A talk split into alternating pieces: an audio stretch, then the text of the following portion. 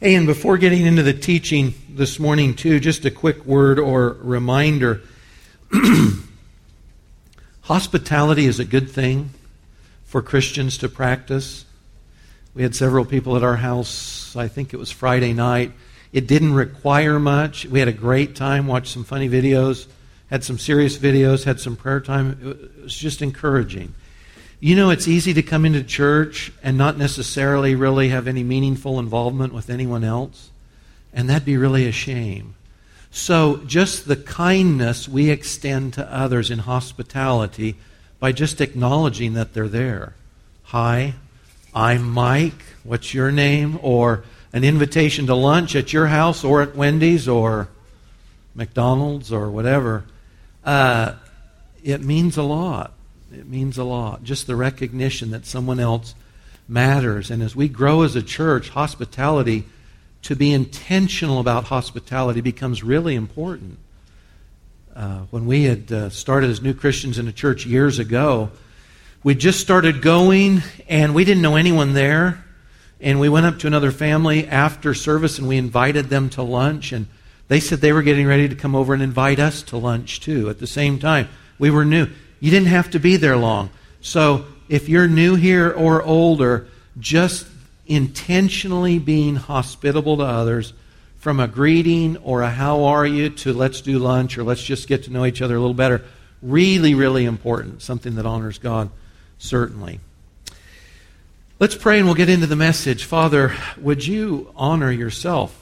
Lord we talk about giving you glory and, and i'm afraid i know at times i just give lip service to that it's a phrase it's the right thing to say but Lord, would you magnify yourself? Would you glorify yourself as we look in your word this morning? Would you unveil more of your glories to our eyes? In Jesus' name, amen. I'm looking forward to, I'm really looking forward actually to being back at Cair Paravel School and the Sunday School, start restarting Sunday School. There's a lot of great classes. It's going to be very fun. We're shaking things up a little bit by by uh, the schedule doing traditional Sunday school classes that are age segregated, do an integrated Sunday school class session in the middle of that, in which we all get together in one room at the same time. Uh, they're great opportunities. Uh, Bill Biter's class coming up on end times will be great. Usually, prophecy is sort of a high interest topic most of the time. And God has said a lot of things about the future. And you don't have to have some kind of uh, strange mentality to find prophecy fascinating because God's put so much of it in His Word, and it's there for a purpose.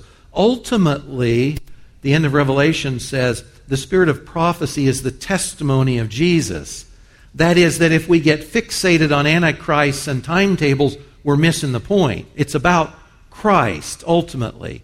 But the study will be great. I encourage you to be there. That's the adult class. And, and actually, Bill and I will be covering some of the same ground as I teach through Second Thessalonians, and Bill's in that topic generally in Sunday school. So, Bill, I hope we don't conflict too much. I hope we're on the same page, but we'll see as this goes along. I think we are. When I was a young Christian, I remember reading the book of Revelation for the first time, and it was so confusing. And I had no idea what I just read. And I knew because it was God's word that that shouldn't be the case. That God had given us his word to understand it, that it should have meaning, that it should have effect in my life. And so I prayed and asked God, Lord, would you show me what this book is all about? What's going on here? And I feel like he did over time and reading and studying and praying a lot. But I was offended uh, by things I read in Revelation, and not just there, but lots of parts of the Bible. As a new Christian, bringing my worldly informed mentality to the Bible, I was offended by things I read because I didn't think what I was reading corresponded to what I understood as fair or right. It seemed odd. So, for instance, in Revelation 6, verses 9 through 11, there's a description of a scene in heaven in which a scroll is being unrolled. And this scroll shows what God is going to be about. And so each time a seal, a clip, is removed from the end of the scroll, it opens a little bit more fully, and you see another scene. Well, in this text, the fifth seal is removed. And this is what John sees. He sees souls, people without their resurrection body, souls, under an altar in heaven. And they're crying out to God. And they're crying out for vengeance because they were murdered. They were slaughtered, some translations say. They were murdered, and they're calling out to God for vengeance. And God says, Well, guys, I hear you. For now, put on these white robes and wait.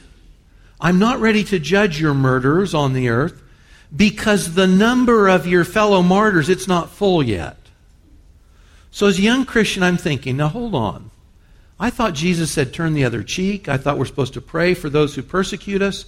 And here are these souls in heaven crying out for justice on their murderers. And here is God sitting by, watching for those of his followers on earth to be murdered, to be slaughtered. And I'm thinking, Lord, I don't get it. So they're in heaven, they're calling out for vengeance, for justice. And you're sitting by, you're not coming in and delivering these guys on earth. You're saying, no, there's more of you coming, and I'm just waiting for that number to be filled up. I had trouble with this. It's like, this isn't right the way I thought, God, you did righteousness. This isn't fair the way I thought you did fairness. And so, you know, I'm, I'm compelled to ask myself, who sets the rules here anyway? Who decides what's right and what's wrong? And, and how do I wrap my mind around God's way of doing things? This is a huge issue. It's an immense issue. It's a difficult issue for us. Last week, we looked at this issue of God's saints suffering. And of course, death, martyrdom, is in some ways the ultimate form of suffering. And we said there that God said He would use the difficult soils of inhospitable suffering to create or to grow fruit in us, specifically faith, hope, and love.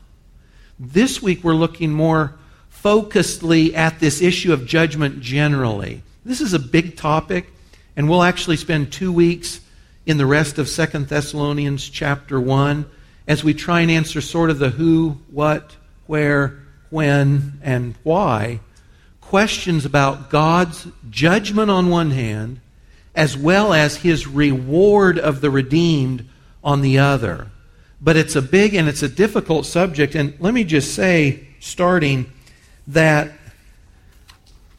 God's judgment is one of the hardest things for us to emotionally grapple with, and there's some reasons for that, and we'll talk about some of those later. I find myself emotionally feeling a little wasted, frankly, every time I seriously consider God's judgment on the unsaved and sort of eternity also, eternal consequences. So I was going over this yesterday, and I realized last night and this morning, I sort of feel empty a little bit because it's emotionally, it's really hard to deal with. So we're dealing with a very difficult subject this morning. Hang with me.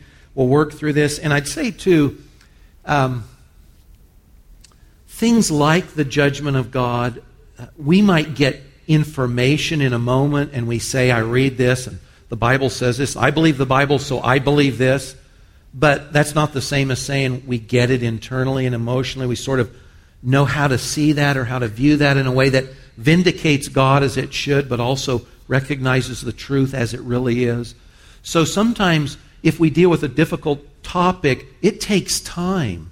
And it takes prayer and it takes just meditation and thoughtfulness to to put our emotional arms around that, not just our mental faculties. So, so if this is hard for you this morning, it's a hard subject, that's okay. That's where most of us are coming from, and, and it's something we get our arms around oftentimes very slowly indeed. So we're in 2 Thessalonians 1, we'll be in verses 5 through 10 this morning. And Paul has just said, he's talked about the fruits of faith, hope, and love being uh, produced in the rocky soil of affliction. That's where we pick up at verse 5. He continues there it is a clear evidence of God's righteous judgment that you will be counted worthy of God's kingdom, for which you are also suffering, since it is righteous for God to repay with affliction those who afflict you, and to reward with rest you who are afflicted along with us. This will take place at the revelation of the Lord Jesus from heaven with his powerful angels, taking vengeance with flaming fire on those who don't know God and on those who don't obey the gospel of our Lord Jesus.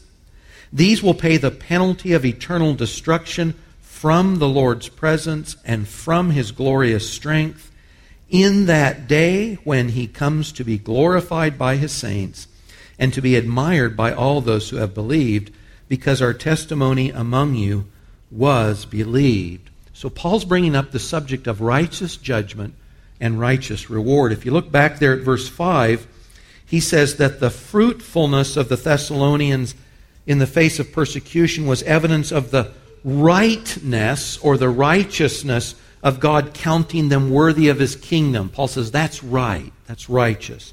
Verse 6 says it's righteous for God to afflict the persecutors of the Thessalonian believers. That's right.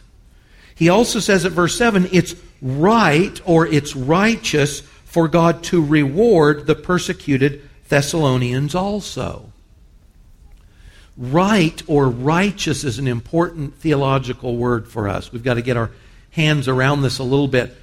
He, Paul here says it's righteous. And bottom line, righteous in the, in the scriptures means that a thing or a person is absolutely what it should be, what it ought to be, and no less. A thing or a person is absolutely as it should be or ought to be, nothing less than that. So when you read through Romans and we read that through faith in Christ's provision for us, we are justified before God. That's the same word. Righteous and justified come from the same word in Greek. When God looks at us and says, I count you justified, He says because we're in Christ, Christ is everything He should be and nothing He shouldn't be. Because we're in His perfections, God says, you are everything you should be and nothing you shouldn't be. You are justified. You are righteous in my eyes. Everything you ought to be. That's the same word Paul's using here. That when Paul brings up God's justice in judgment, as well as his mercy and grace in reward, Paul says in both directions, God is absolutely righteous. His judgment is everything it should be, nothing it shouldn't be. His rewards or the display of His mercy and grace are everything they should be and nothing they shouldn't be. It's absolutely the same thought. Absolutely.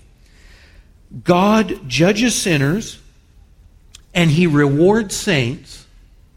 And in both directions, Paul says He's righteous. He gets it right in both directions. Now, in 2 Peter chapter 2, Peter brings up the same subject. And Peter was telling the church in his day, you guys are going to see some fellows come in in the future. They're false prophets.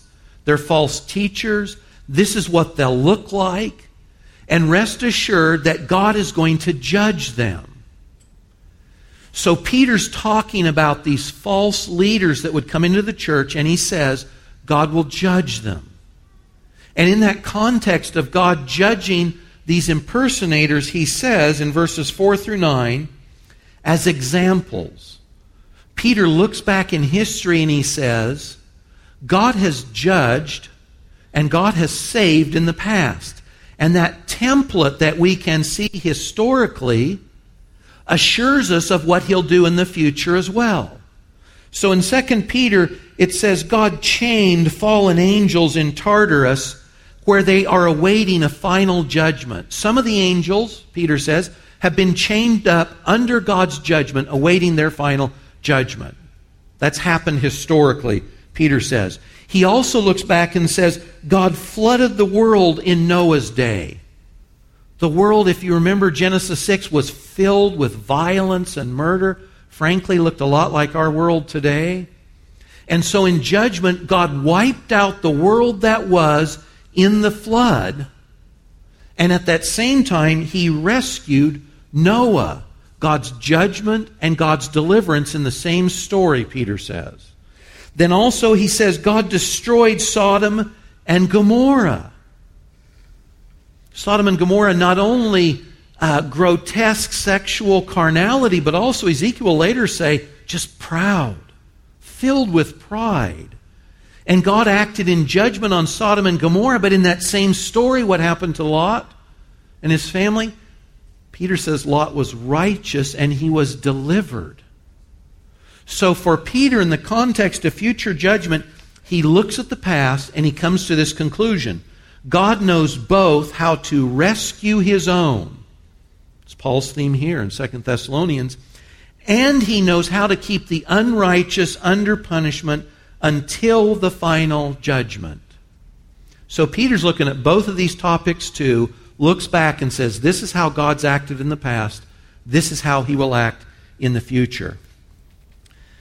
The reason I'm dwelling quite a bit this morning just on the whole issue of God's judgment at all is because I'm convinced, both from my own history, from the world around me, and from other Christians in the church in general, that when God is sending rain when we need rain, and sun when we need sun, and when God is acting in His goodness as I count goodness, or as the world counts goodness, we are ready to say, Lord, you're good. And God, you're righteous. But when God acts in a way that's contrary to our thoughts about how He's supposed to act and what He's supposed to do and what that's supposed to look like, aren't we quick to cry, foul? Lord, you're out of line. You're unfair. How could you do that? And that's not just the world, that's us. That's you and that's me. Because our minds are unrenewed. And that's what this whole thing on judgment, it's a it's a hard pill to swallow. We reject it. We rebel against God's judgment. And yet it's clearly defined in the Scripture. God, you act like we think you should, you're okay. You're pretty good God. You act in a way I don't think is right, you're unfair, God. How could you be so unfair? Now, this comes, of course, because to some significant degree, uh, we just set up an idol of God in our mind, don't we? God is like us. So, did you know that God is like me? He's a very nice guy.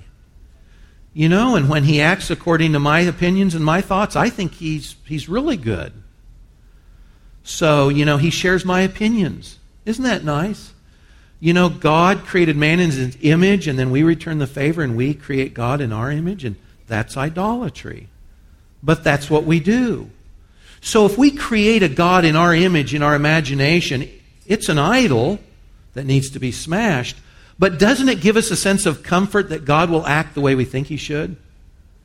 So if I have a friend or a relative, and as far as I know, they die rejecting Christ's offer of salvation, I'm looking for some comfort. And I'm hoping things aren't as black and white as God makes it sound. That maybe there's another way that maybe God's soft hearted in a way that some texts don't seem to imply he is. And I want, I want comfort in that moment. The problem is a God that judge, does not judge is not God. It's not the God of the Bible. This is absolutely clear. We can't get away from it. We rebel against it. It's, it's emotionally uncomfortable in ways we don't want to deal with. And so we create an idol that's like us. And that simply is not the God of the Bible, and that's not Jesus. God is God, and we are not. And He's without apology. And He does not sit in heaven waiting to see if we approve of His version of justice and righteousness. He acts, Job says, and who can reverse it? His ways are righteous and true. He is the final court above which there is no appeal. And this is a good thing. Because God is far more loving and far more compassionate and kind than you and I are or ever will be in our time on this earth. And God also does justice. When judgment and justice needs to occur, God does it just right. No more than it should be, no less than it should be. He does it just right. Now, a couple of examples are there on your study sheet of this. You remember Moses and his life, the story about Moses. Moses becomes God's spokesman to Pharaoh, the king of Egypt. Remember, Egypt is the on the stage of the world in his day, it's the world power. It's the United States of his day. No comparison. And God sends Moses to confront Pharaoh and Egypt and Egypt's gods. And Pharaoh, the text say, hardened his heart. And God says, That's okay. I'm going to use that because I'm going to display my glory as I judge Egypt and Egypt's gods. And so Moses saw God pour out his judgments ten times in a row on Egypt and on Pharaoh and on Egypt's gods. He saw God act in judgment. And in that same story, he also saw God acting in mercy and compassion because the same judgments against Egypt liberated Israel. God's chosen, God's elect, God's son, he told Pharaoh. Egypt, Israel is my son. In those same acts of judgment, Israel was redeemed. And near the end of his life, when Moses looks back, Moses who saw up close and personal both God's judgment and his mercy, near the end of his life in Deuteronomy 32, Moses writes a song. No worries, I'm not going to sing it, I promise. But Moses writes a song. End of his life, he's seen it all. What does he say? Deuteronomy 32, verses 1 through 4. Pay attention, heavens, and I will speak. Everything in the heavens, listen to what I have to say. Listen, earth, to the words of my mouth. Everything on the earth, everything that has breath. Moses says, Listen to what I've concluded. Let my teaching fall like rain and my words settle like dew, like gentle rain on new grass and showers on tender plants. You know, when the rain falls, it slowly saturates the soil, and as it does, it brings life. That's what Moses is saying. Let this settle into your minds and your souls. Let what I'm about to tell you settle in. It will bring life to you. For I will proclaim Yahweh's name. I will declare the greatness of our God, the rock, the immovable one, the one that doesn't change. That's who I'm declaring, Moses says. His work is perfect. All his ways are entirely just. A faithful God without prejudice or partiality or injustice, he is righteous and true. When Moses looks back and he sees God's actions in judgment, and actually both in the life of Israel, disciplinary, in the wilderness, but most especially on Egypt, as well as God's saving grace to the nation, he says, Wow, Lord, in both directions you get it absolutely right. And he tells us this is a truth that brought into our souls, understood and apprehended, will bring life to us to understand that God does judgment and he does mercy perfectly, both directions. When you get to the end of the Bible, Deuteronomy near the front, go to the end of the Bible in Revelation 16, this is another passage about judgment. And there's an observation in this passage on how God's judgment stacked up. So in Revelation 16, there are bowls. These are called bowl judgments being poured out. Each bowl represents another judgment of God on the earth. And on this one it says, The third angel poured out his bowl into the rivers and the springs of water. That would be the fresh water on the earth. And they became blood, just like the first plague against Egypt. I heard the angel of the waters say to God, You are righteous, who is and who was the Holy One, for you have decided these things because they poured out the blood of the saints and the prophets, you also gave them blood to drink. They deserve it, or it's appropriate. Then I heard someone from the altar say, Yes, Lord God, the Almighty, true and righteous are your judgments. The picture on earth is that God's followers are being slaughtered. Their blood is being poured out violently on the earth by God's opponents and enemies. And the angel and the voice from the altar both say, Lord, they shed blood and you gave them blood. The sentence, the judgment was absolutely correspondent to their sin. It was perfect, the angel and the voice from the altar say. So Moses looks back, the angels and the voices from heaven look at God's judgment and his mercy, and they say, Lord, every time you get this absolutely right. Your judgment is exactly what it should be, no more and no less.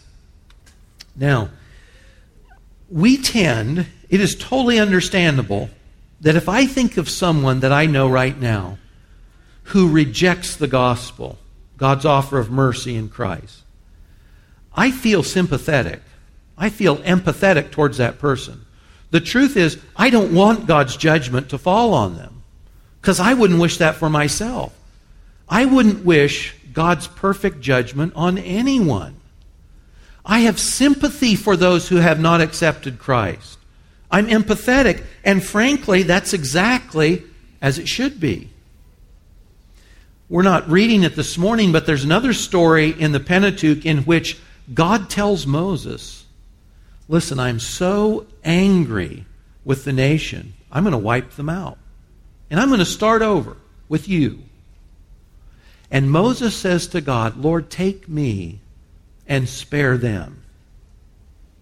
You see, because Moses had God's heart. So Moses says, Lord, would you instead, would you, would you take me? Because I care so much about them, I want you to spare them. And so God tells Moses what he's going to do. He doesn't wipe out the nation.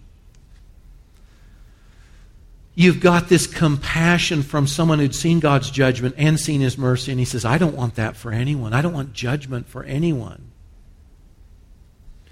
Also, later in Ezekiel, the book of Ezekiel, which is filled with God's judgment, Ezekiel was a prophet that was one of the captives, just like Daniel. He lived in Jerusalem. He was taken captive by Nebuchadnezzar, taken to Babylon. He lived through, he saw in a prophet's eye, he saw the destruction of Jerusalem. He saw the glory of God leave the temple. He saw God act in judgment. But three times in Ezekiel, God says, to and through Ezekiel, he says this I take no pleasure in the death of the wicked, but rather that the wicked should repent or turn and be saved and live. Three times in a prophetic book about God's judgment, God says, guys, don't misunderstand. It's not my pleasure when the wicked die.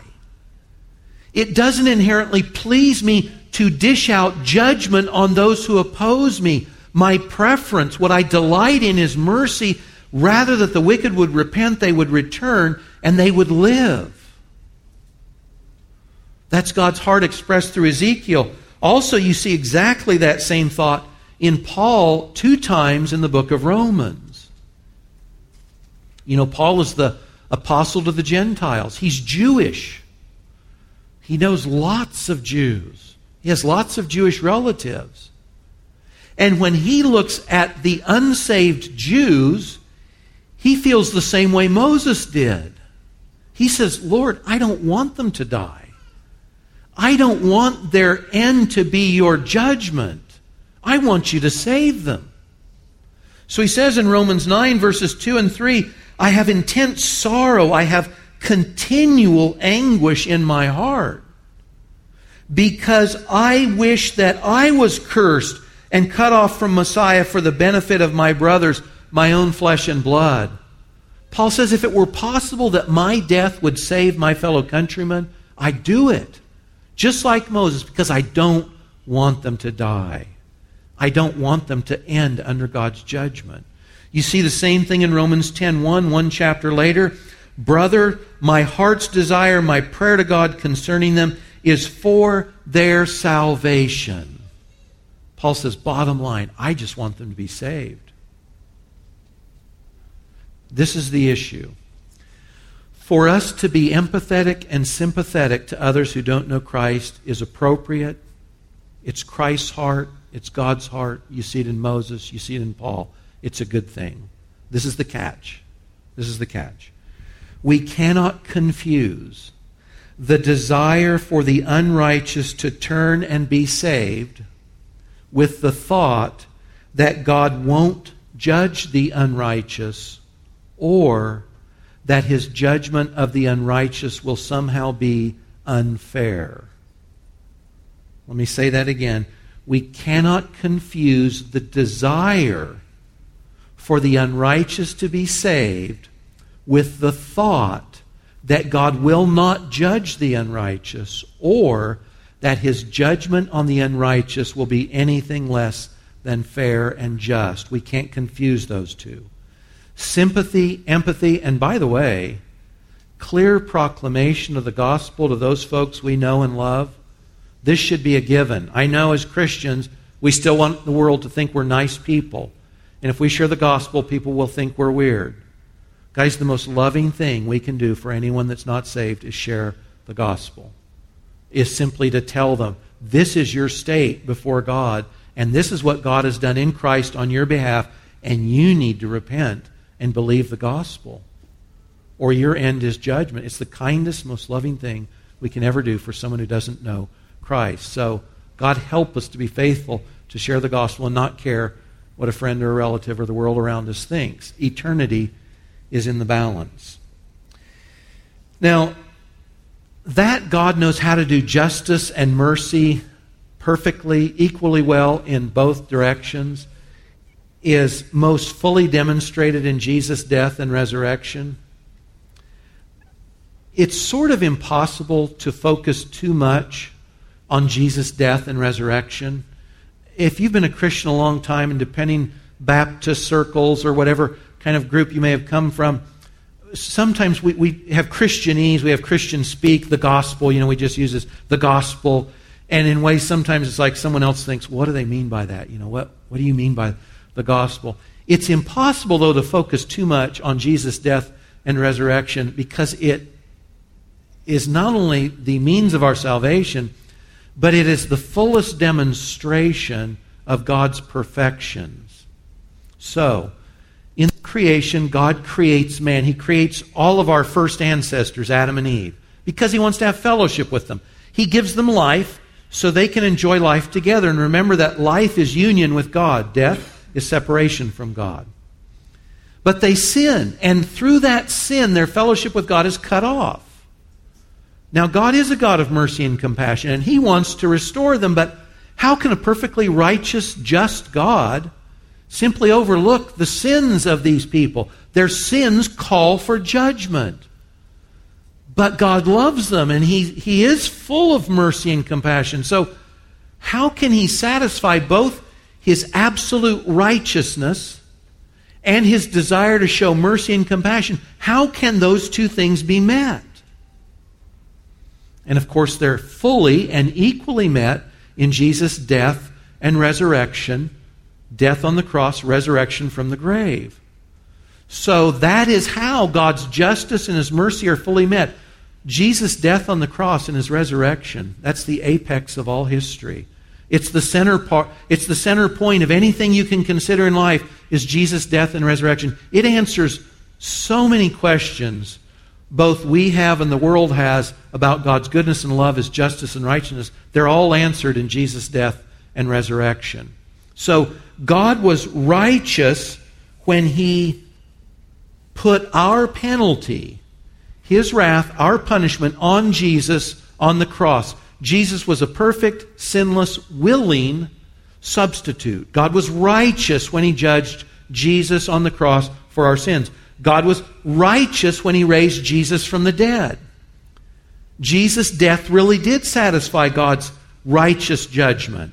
And so Jesus' resurrection, Paul tells us, that was the display that the sacrifice was adequate. Jesus' death fulfilled God's righteous judgment. So God had to raise him from the dead. It displayed God's righteousness. God is righteous. This is mind blowing. God is righteous when he declares you and me righteous in Christ. He's righteous when he does this. You know, that's a consolation to your soul, isn't it? When you and I sin, like we do every day, sometimes every moment of every day, it seems like we're fully unrighteous, doesn't it? But God looks at us because we're in Christ and He says, No, my son or my daughter, you're absolutely righteous in my son. That's mind blowing. But God is righteous, declaring us righteous because of Jesus' adequacy in His death and resurrection. Now, listen, it doesn't stop there. Because God is also righteous when He judges sinners who reject His offer of salvation. He is righteous when He makes people who reject Christ's offering pay the penalty of their own sin. That is righteous. Understand this about the cross if there were any other means for God to save us than Jesus' death on the cross, God would have done it. Because God is a masochist or a sadomasochist if Jesus died needlessly. So God is righteous when he declares sinners righteous based on Jesus' righteous offering. But that also means this there is no hint, there is no thought, there is no shadow of a hope for someone to be saved apart from Jesus' offering. It's impossible. Do you see the logic of this? If God required Jesus' death to declare us righteous, how could he declare anyone righteous apart from Christ? He can't. It's impossible. It's not that God doesn't love the world enough. It's that it's impossible for him to declare anyone righteous apart from Christ. There is no other way. Jesus is it. God would be unrighteous if he declares the unrighteous righteous apart from Christ. It cannot be done. It cannot happen. God has displayed his righteousness most fully in judgment and in mercy in Jesus' death and resurrection. Verse 6 there, he says, It is righteous for God to repay with affliction those who afflict you. It is equally righteous for God to reward with rest you who are afflicted. God punishes and God rewards, and he does both perfectly. Moving to the when question, when does God do this? This context, by the way, in 2 Thessalonians 1, it's limited. And we'll develop this much more fully. You'll get more of this in Bill's Sunday school class. We'll look specifically more at the when question. When does this happen? When we get to the second chapter of this epistle. But within the context of 2 Thessalonians chapter 1, when does Paul say the judgment and the reward occur? You see that at verse 7b and then in verse 10. Paul says, this, the judgment and the reward, will take place at the revelation of the Lord Jesus from heaven with his powerful angels. When does it occur, Paul says? It occurs at the revelation of the Lord Jesus. Verse 10 it occurs in that day when he comes to be glorified by his saints. So Paul says what we call the second coming of Jesus Christ to the earth.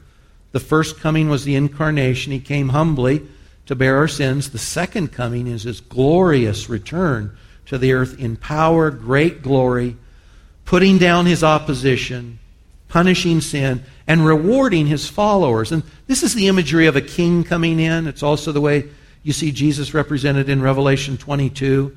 He's a king. And like a king coming in, he sets things right when he comes in and establishes his kingdom. So Paul here affirms the same things God had said through the Old Testament prophets. The same promises Jesus made in the Gospels. The same promises John, the apostle, gets in the Revelation that Jesus would return to the earth physically, bring the hosts of heaven with him, and when he did so, he would punish and he would reward. We looked at Zechariah 14 and Malachi 4 last week pictures of this glorious return. The, the only text I'll look at this morning here is uh, Matthew 24, verse 30 and 31. Uh, Matthew 24 and 25, lengthy, one of the lengthiest passages in the Bible, New Testament for sure, on the future and the second coming. And Jesus said there, because the apostles, his friends had come out of the temple with him, and they said, Wow, look at the temple. And Jesus says, Yeah, it's impressive, but it's all coming down. And they say, Lord, when does that happen? And what's the sign of your return? When are you coming back? And so Jesus says at verse 30 in Matthew 24, The sign of the Son of Man will appear in the sky. Then all the peoples of the earth will mourn. And by the way, Revelation 6 is a parallel to this. They mourn because they know he comes in judgment and they are not on his side. That's why the earth mourns. They will see the Son of Man coming on the clouds of heaven with power and great glory. He will send out his angels with a loud trumpet. They will gather his elect from the four winds, from one end of the sky to the other. So, to the when question, Paul, when does this judgment occur? When does Jesus give these rewards to those suffering affliction now? Paul says it happens at the second coming of Jesus to the earth, at his revealing. In, in the Greek, this is apocalypse or apocalypsis. So if you have an old Bible, the book of Revelation might be called the apocalypse, and it just means the unveiling. Jesus is revealed in that last book of the Bible. And Paul says judgment and reward occur when Jesus is revealed on the earth.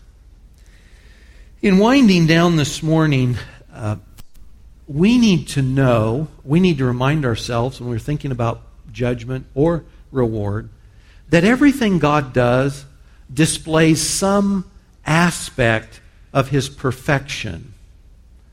That everything God does is right and righteous and just and true. And so, whatever God says or whatever he does, it reflects some aspect of his perfection. And judgment does also, just like the display of his mercy. They both reflect aspects of his perfection. And without apology, God tells us that he judges just as he ought, just as he should, as well as being the God who dishes out compassion and mercy and grace and deliverance and salvation.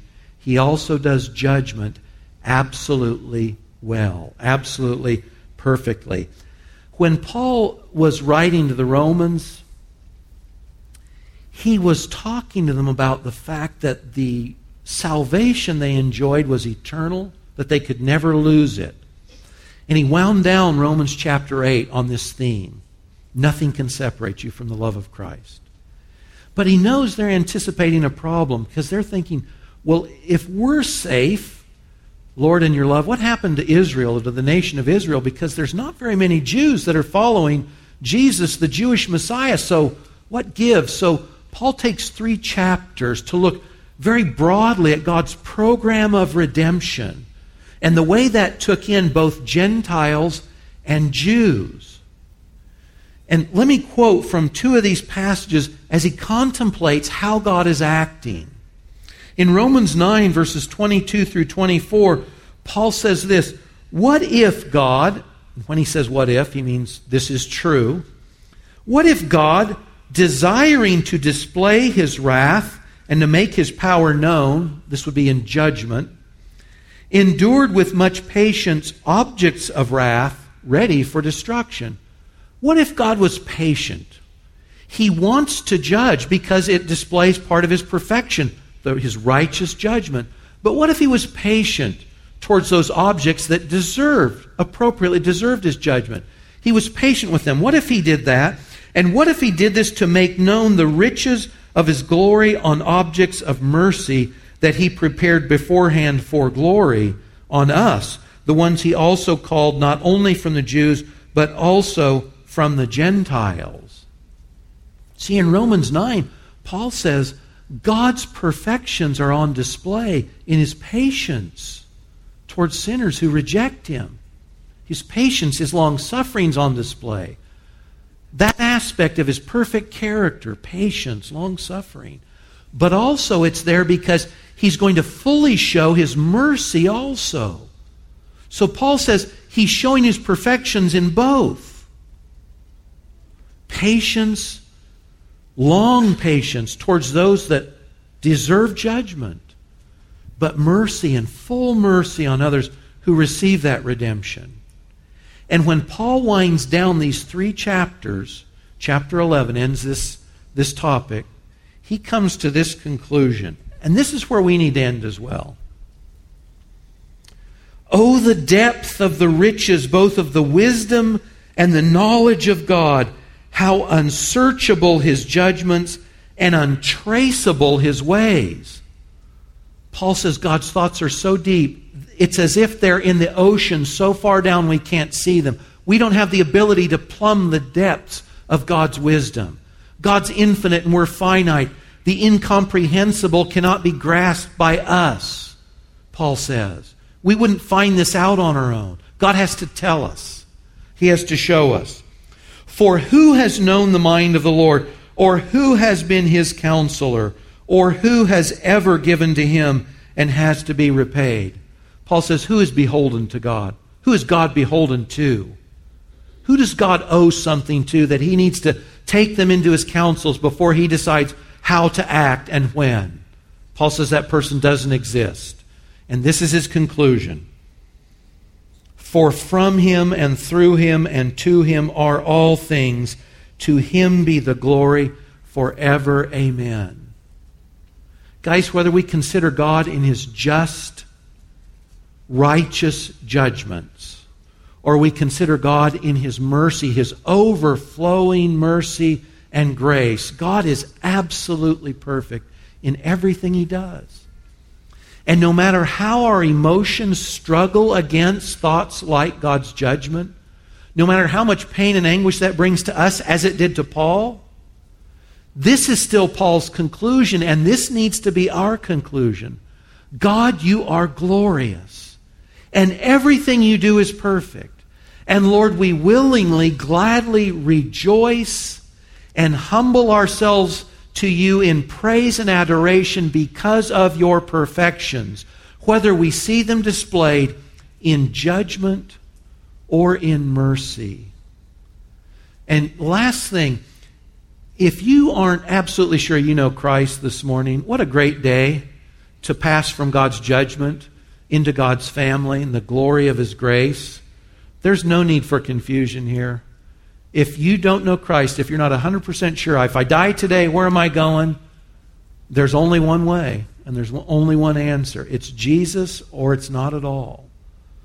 And salvation is as easy as saying, Lord, I accept gladly Jesus' payment on my behalf. I, the unjust, gladly accept the just one's sacrifice on my behalf. We bring nothing to salvation but our need. God provides everything for us and he does it justly, righteously, fully. Father, help us when our minds are carnal and worldly to embrace truth, even when the truth is searing and hot and hard to handle.